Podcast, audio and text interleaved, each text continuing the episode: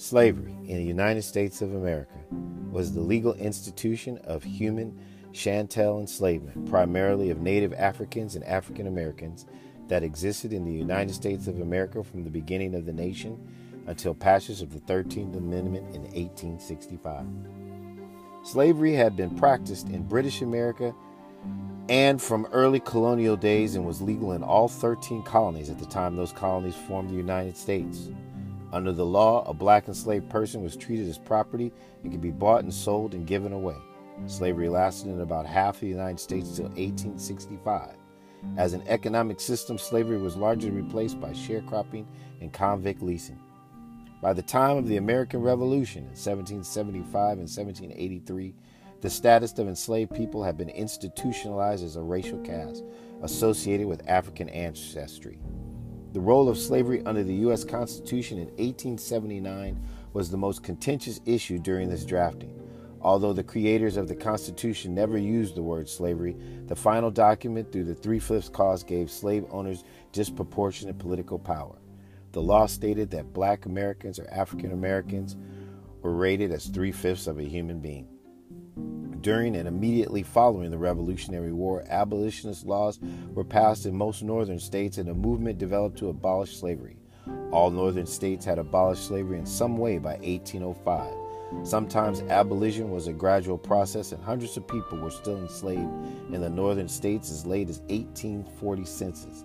Some slave owners, primarily in the Upper South, freed people they had enslaved, and philanthropists and charitable groups bought and freed other enslaved people. The Atlantic slave trade was outlawed by individual states beginning during the American Revolution. The import trade was banned by Congress in 1808, although smuggling was common thereafter. The rapid expansion of the cotton industry in the Deep South after the invention of the cotton gin greatly increased demand for the labor of enslaved people, and the southern states continued as slave societies.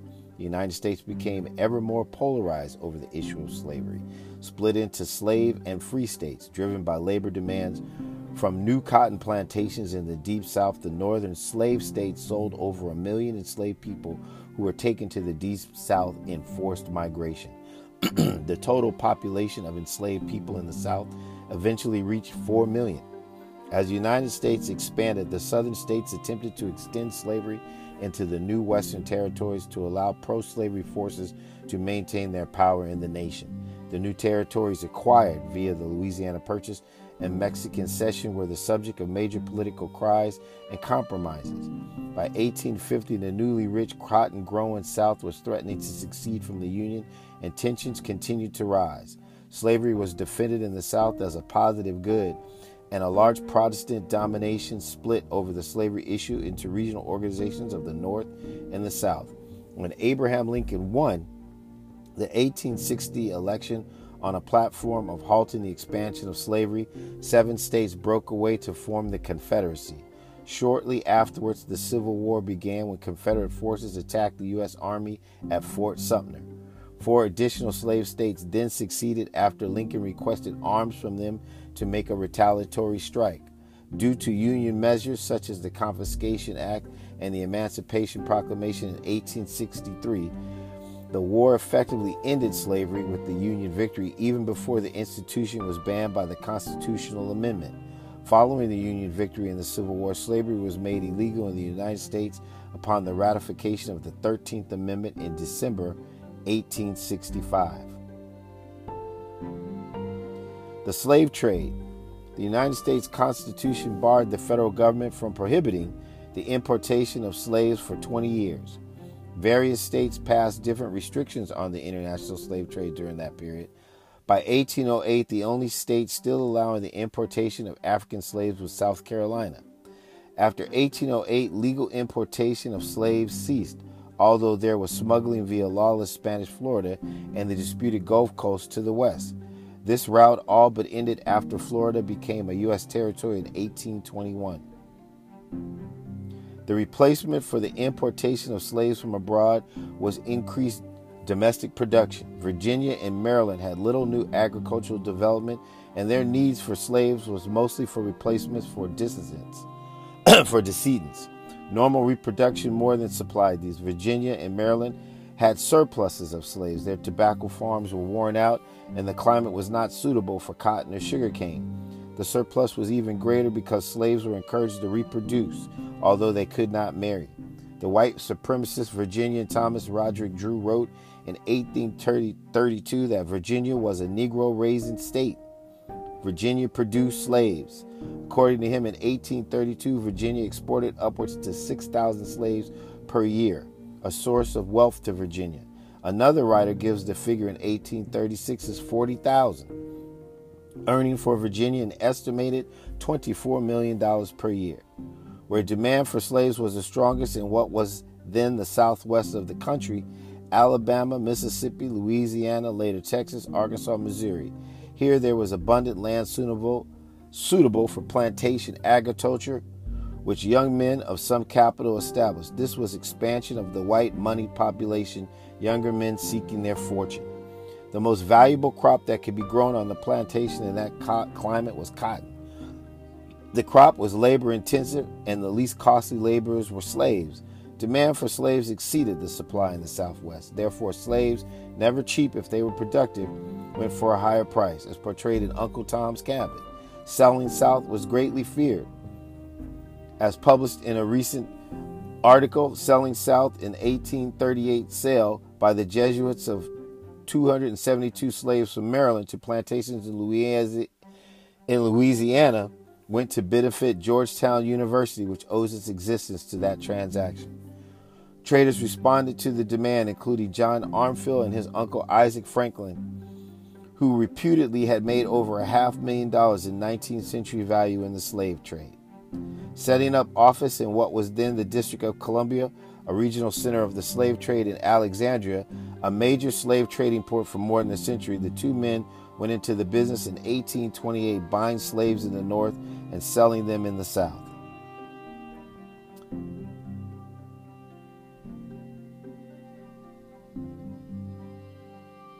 In the United States in the early 19th century, owners of female slaves could freely and legally use them as sexual objects. This follows free use of free female slaves on slaving vessels by crews. in the United States in the early 19th century, owners of female slaves could freely and legally use them as sexual objects. This follows the free use of female slaves on slaving vessels by crews the slave owner has in his power to violate the chastity of his slaves. And not a few of these guys were encouraged to exercise such power. Hence, it happens that in some families it is difficult to distinguish the free children from the slaves. It is sometimes the case that the largest part of the master's own children are born not of his wife, but of the wives and daughters of his slaves, whom he has basely prostituted as well as enslaved. This vice, the bane of society, has already become so common that it is scarcely esteemed a disgrace. Fancy was the code word that indicated the girl or young woman who was suitable for or trained for sexual use. In some cases, children were abused in this manner. There's documentation of sale of a fancy girl at 13 years old to Zephaniah Kingsley Jr. Furthermore, females of breeding age were encouraged to procreate, and their potential to bear children raised their value as slaves since their offspring would eventually provide labor or be sold, enriching the owners. Enslaved women were sometimes medically treated to enable or encourage fertility. The variations in skin color found in the United States make it obvious how often black women were impregnated by whites. For example, in the 1850 census, 75.4% of free Negroes in Florida were described as mulattoes or mixed race.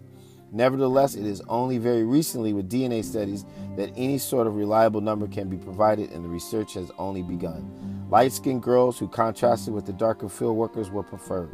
The sexual use of black slaves by either slave owners or those who could purchase the temporary services of a slave took various forms.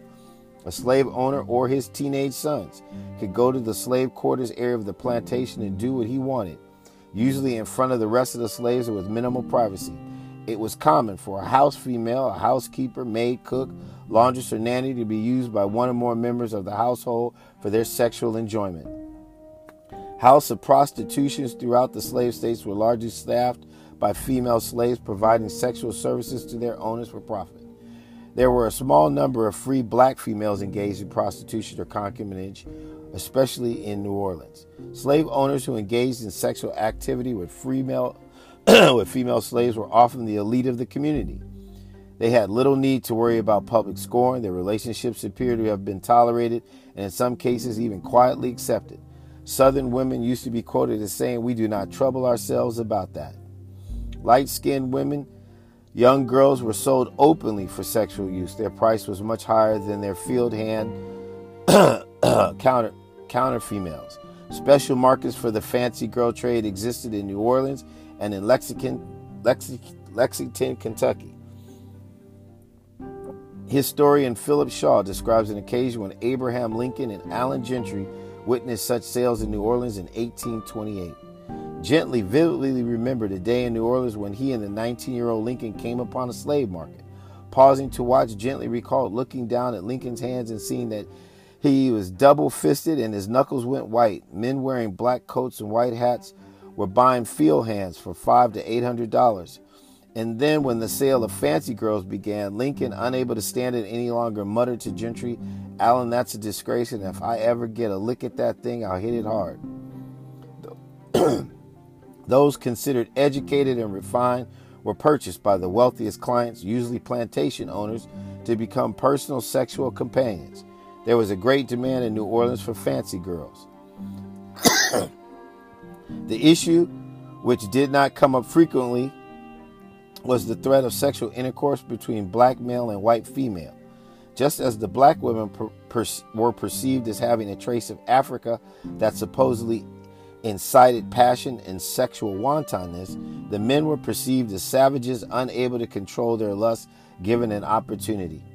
Another approach to the question was offered by Quaker and Florida plant planner Zephaniah Kingsley Jr. He advocated and personally practiced deliberate racial mixing through marriage as part of his proposed solution to the slavery issue, racial integration called amalgamation at the time.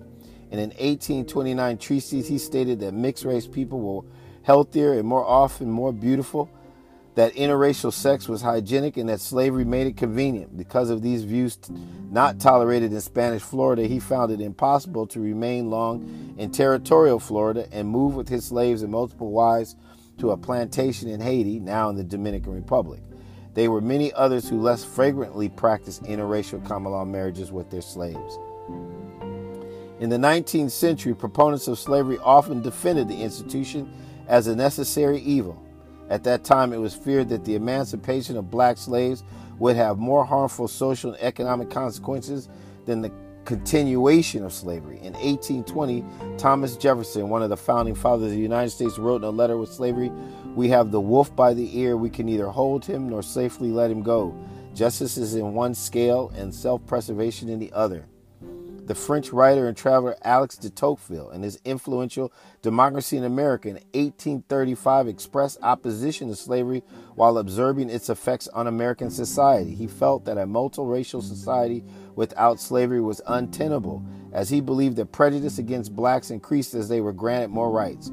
For example, in northern states, he believed that the attitudes of white Southerners and the concentration of the black population in the South were bringing the white and black populations to a state of equilibrium and were a danger to both races because of the racial differences between the master and the slave. He believed that the latter could not be emancipated. Robert E. Lee wrote in 1856 There are few, I believe, in this enlightened age who will not acknowledge that slavery as an institution is a moral and political evil. It is idle expitate on its disadvantages. I think it is a greater evil to the white than to the colored race. While my feelings are strongly enlisted in behalf of the latter, my sympathies are more deeply engaged for the former. The blacks are immeasurably better off here than in Africa, morally, physically, and socially.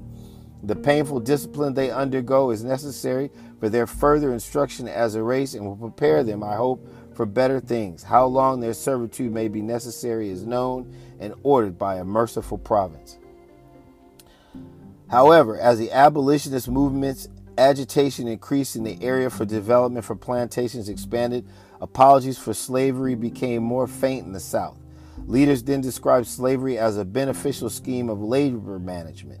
John C. Calhoun, in a famous speech in the Senate in 1837, declared that slavery was, instead of an evil, a good, a positive good.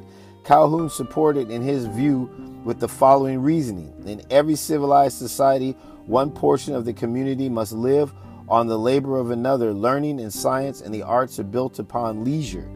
The African slave, kindly treated by his master and mistress and looked after in his old age, is better off than the free laborers of Europe. And under the slave system, conflicts between capital and labor are avoided. The advantages of slavery in this respect, he concluded, will become more and more manifest if left undisturbed by interference from without as the country advances in wealth and numbers.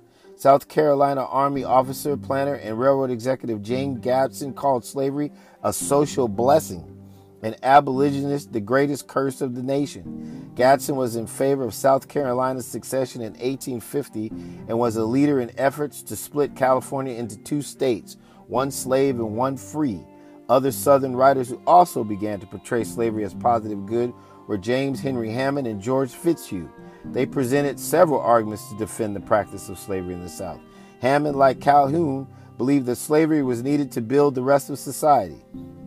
In a speech to the Senate on March 4, 1858, Hammond developed his mudsill theory, defending his view on slavery, stating, Such a class you must have. You would not have that other class which leads progress, civilization, and refinement. It constitutes the very mudsill of society and a political government and you might as well attempt to build a house in the air as to build either one without the other, except on this mudsill. Hammond believed that in every class, one group must accomplish all the menial duties, because without them, the leaders in society could not progress. He argued that the hired laborers of the North were slaves too. The difference is that our slaves are hired for life and well compensated. There is no starvation, no begging, no want of employment, while those in the North had to search for employment. George Fitzhugh used assumptions about white superiority to justify slavery, writing that the Negro is but a child and must be governed as a child. In the universal law of slavery, Fitzhugh argues that slavery provides everything necessary for life and that the slave is unable to survive in a free world because he is lazy and cannot compete with the intelligence of European white race. He states that the Negro slaves of the South are the happiest and, in some sense, the freest people in the world. Without the South, he said the slave would become an insufferable burden to society, and society has a right to prevent this and can only do so by subjecting him to domestic slavery. On March 21st, Alexander Stephens, vice president of the Confederacy, delivered his cornerstone speech. He explained the differences between the Confederate States Constitution and the United States Constitution, laid out the cause for the American Civil War as he saw it, and defended slavery. The new Constitution has put at rest forever all the agitating questions relating to our particular institutions. African slavery as it exists among us, the proper status, status of the Negro, and our form of civilization.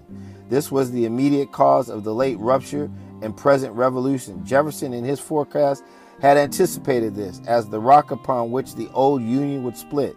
He was right. What was conjecture with him is now a realized fact.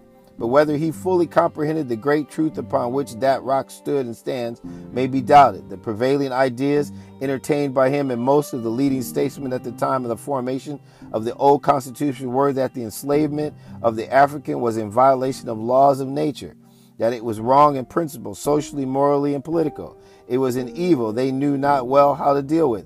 But the general opinion of the men of that day was that somehow or other, in order of province, the institution would be evanescent and pass away.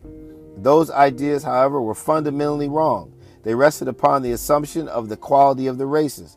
This was an error. It was a sandy foundation, and the idea of a government built upon it.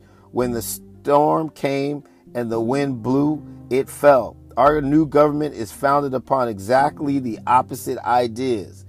Its foundations are laid, its cornerstone rests upon the great truth that the Negro is not equal to the white man, that slavery, subordination to a superior race, is his natural and moral condition. The view of the Negro race was backed by pseudoscience. The leading researcher was Dr. Samuel A. Cartwright, inventor of the mental illness of drapetomania, the desire of a slave to run away, and dysaesthesia aethiopica, rascality, which was cured by whipping. In other words, the fact that a black person wanted to get away from slavery was a mental disease and could be cured by whipping. The Medical Association of Louisiana set up a committee of which he was chair to investigate the diseases and physical peculiarities of the Negro race. Their report, first delivered to the Medical Association in an address and published in their journal, and then reprinted in part, widely circulated DeBow's Review. Slavery is a volcano, the fires of which cannot be quenched nor its ravages controlled, which already feel its convulsions. And if we sit idly gazing upon its flames as they rise higher and higher out of our happy republic, will be buried in ruin beneath its overwhelming energies. That was spoken by William Ellsworth, an attorney for Prudence Crandall in 1834, as abolitionism rose in the North. Beginning during the Revolution and in the first two ge- decades of the post war era, every state in the North abolished slavery. There were the first abolitionist laws in the Atlantic world. However, the abolition of slavery did not necessarily mean that the existence of slaves became free. In some states, they were forced to remain with their former owners as indentured servants, free in name only, although they could not be sold and thus families could not be split and their children were born free. The end of slavery did not come in New York until July 4, 1827, when it was celebrated with a parade.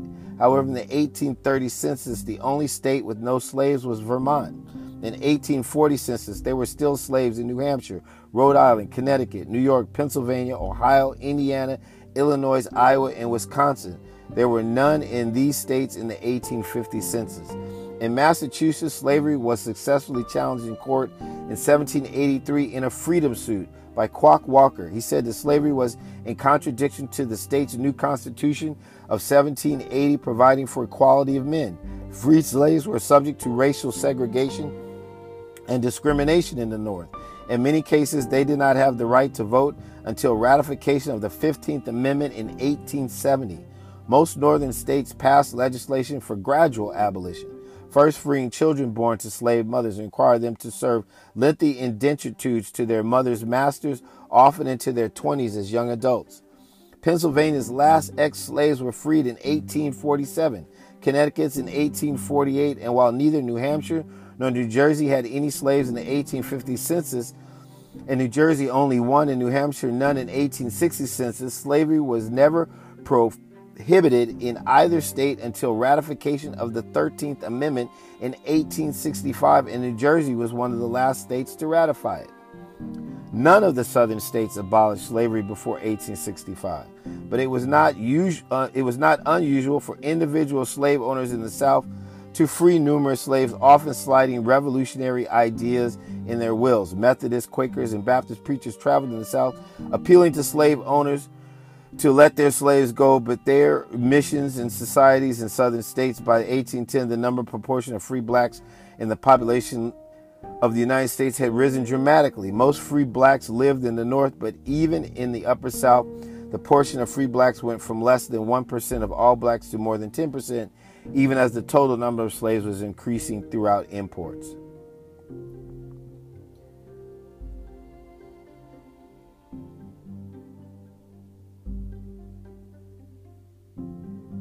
Northerners predominated in the westward movement into the Midwestern territory after the American Revolution.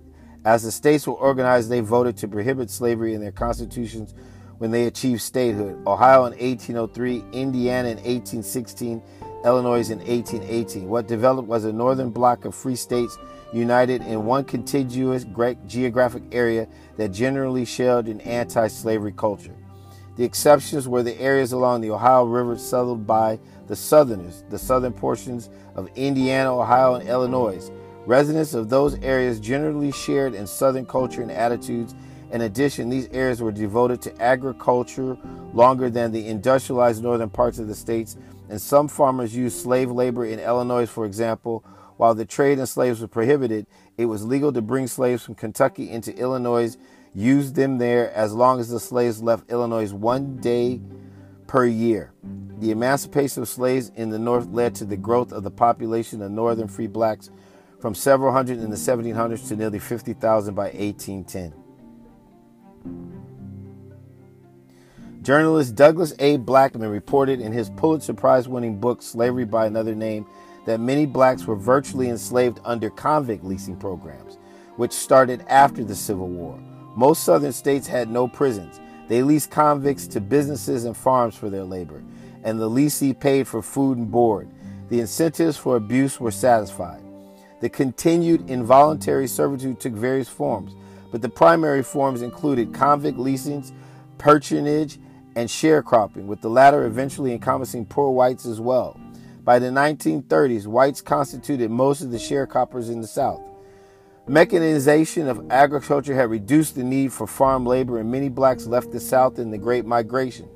Jurisdictions and states created fines and sentences for a wide variety of minor crimes and used these as an excuse to arrest and sentence blacks. Under convict leasing programs, African American men, often guilty of no crime at all, were arrested and compelled to work without pay, repeatedly bought and sold, and coerced to do the bidding of the leaseholder. Sharecropping, as it was practiced during this period, often involved severe restrictions on the freedom of movement of sharecroppers who could be whipped for leaving the plantation. Both sharecropping, sharecropping and convict leasing were legal and tolerated both by the North and South. However, Personage was an illicit form of forced labor. Its existence was ignored by authorities, while thousands of African Americans and poor Anglo Americans were subjected, subjected and held in bondage until the mid 1960s and the late 70s. With the exception of cases of personages beyond the period of Reconstruction, the federal government took almost no action to enforce the 13th Amendment until December 1941 when President Franklin Delano Roosevelt summoned his Attorney General. Five days after Pearl Harbor, at the request of the President, Attorney General Francis Biddle issued Circular Number 3591 to all federal prosecutors, instructing them to actively investigate and try any case of involuntary servitude or slavery. Several months later, convict leasing was officially abolished, but aspects have persisted in other forms while historians argue that other systems of penal labor were all created in 1865 and convict leasing was simply the most oppressive form. Over time, a large civil rights movement arose to bring full civil rights and equality under the law to all Americans. That is the legacy of slavery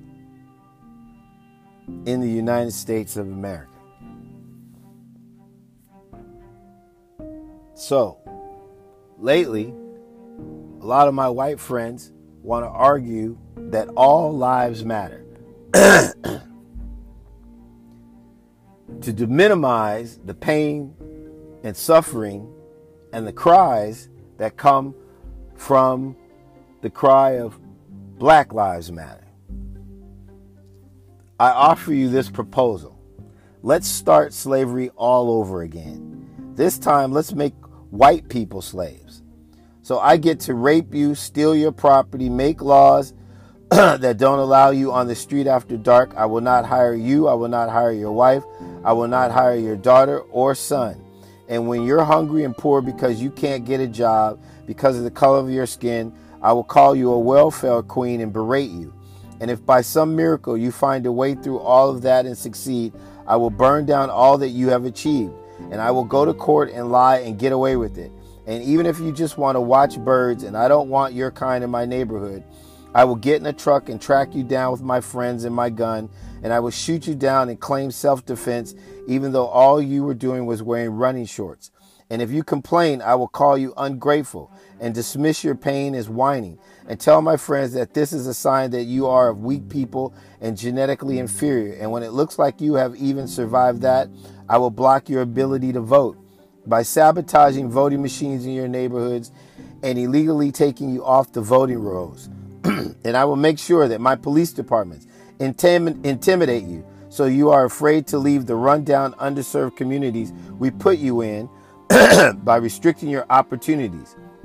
And if you survive that and build your own schools and get educated, and have a person of your race rise to the highest office in the land, I will ge- delegitimize that person and claim that he or she is actually a foreigner.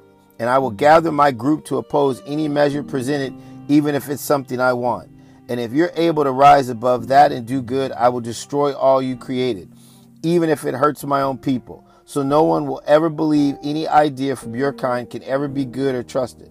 And if you survive that, I will stand silent as one of your kind dies slowly as he or she loses their last breath with a knee of a police officer standing upon that person's neck to show that no matter what you do, how long you try, how far you get, or how much you achieve, you will know that even those who are supposed to protect you will take your last breath to let you know that you are never safe, never free, never loved, never trusted, and never wanted, no matter how hard you try or how much you achieve. And I will do all that because my parents told me that is what I'm supposed to do.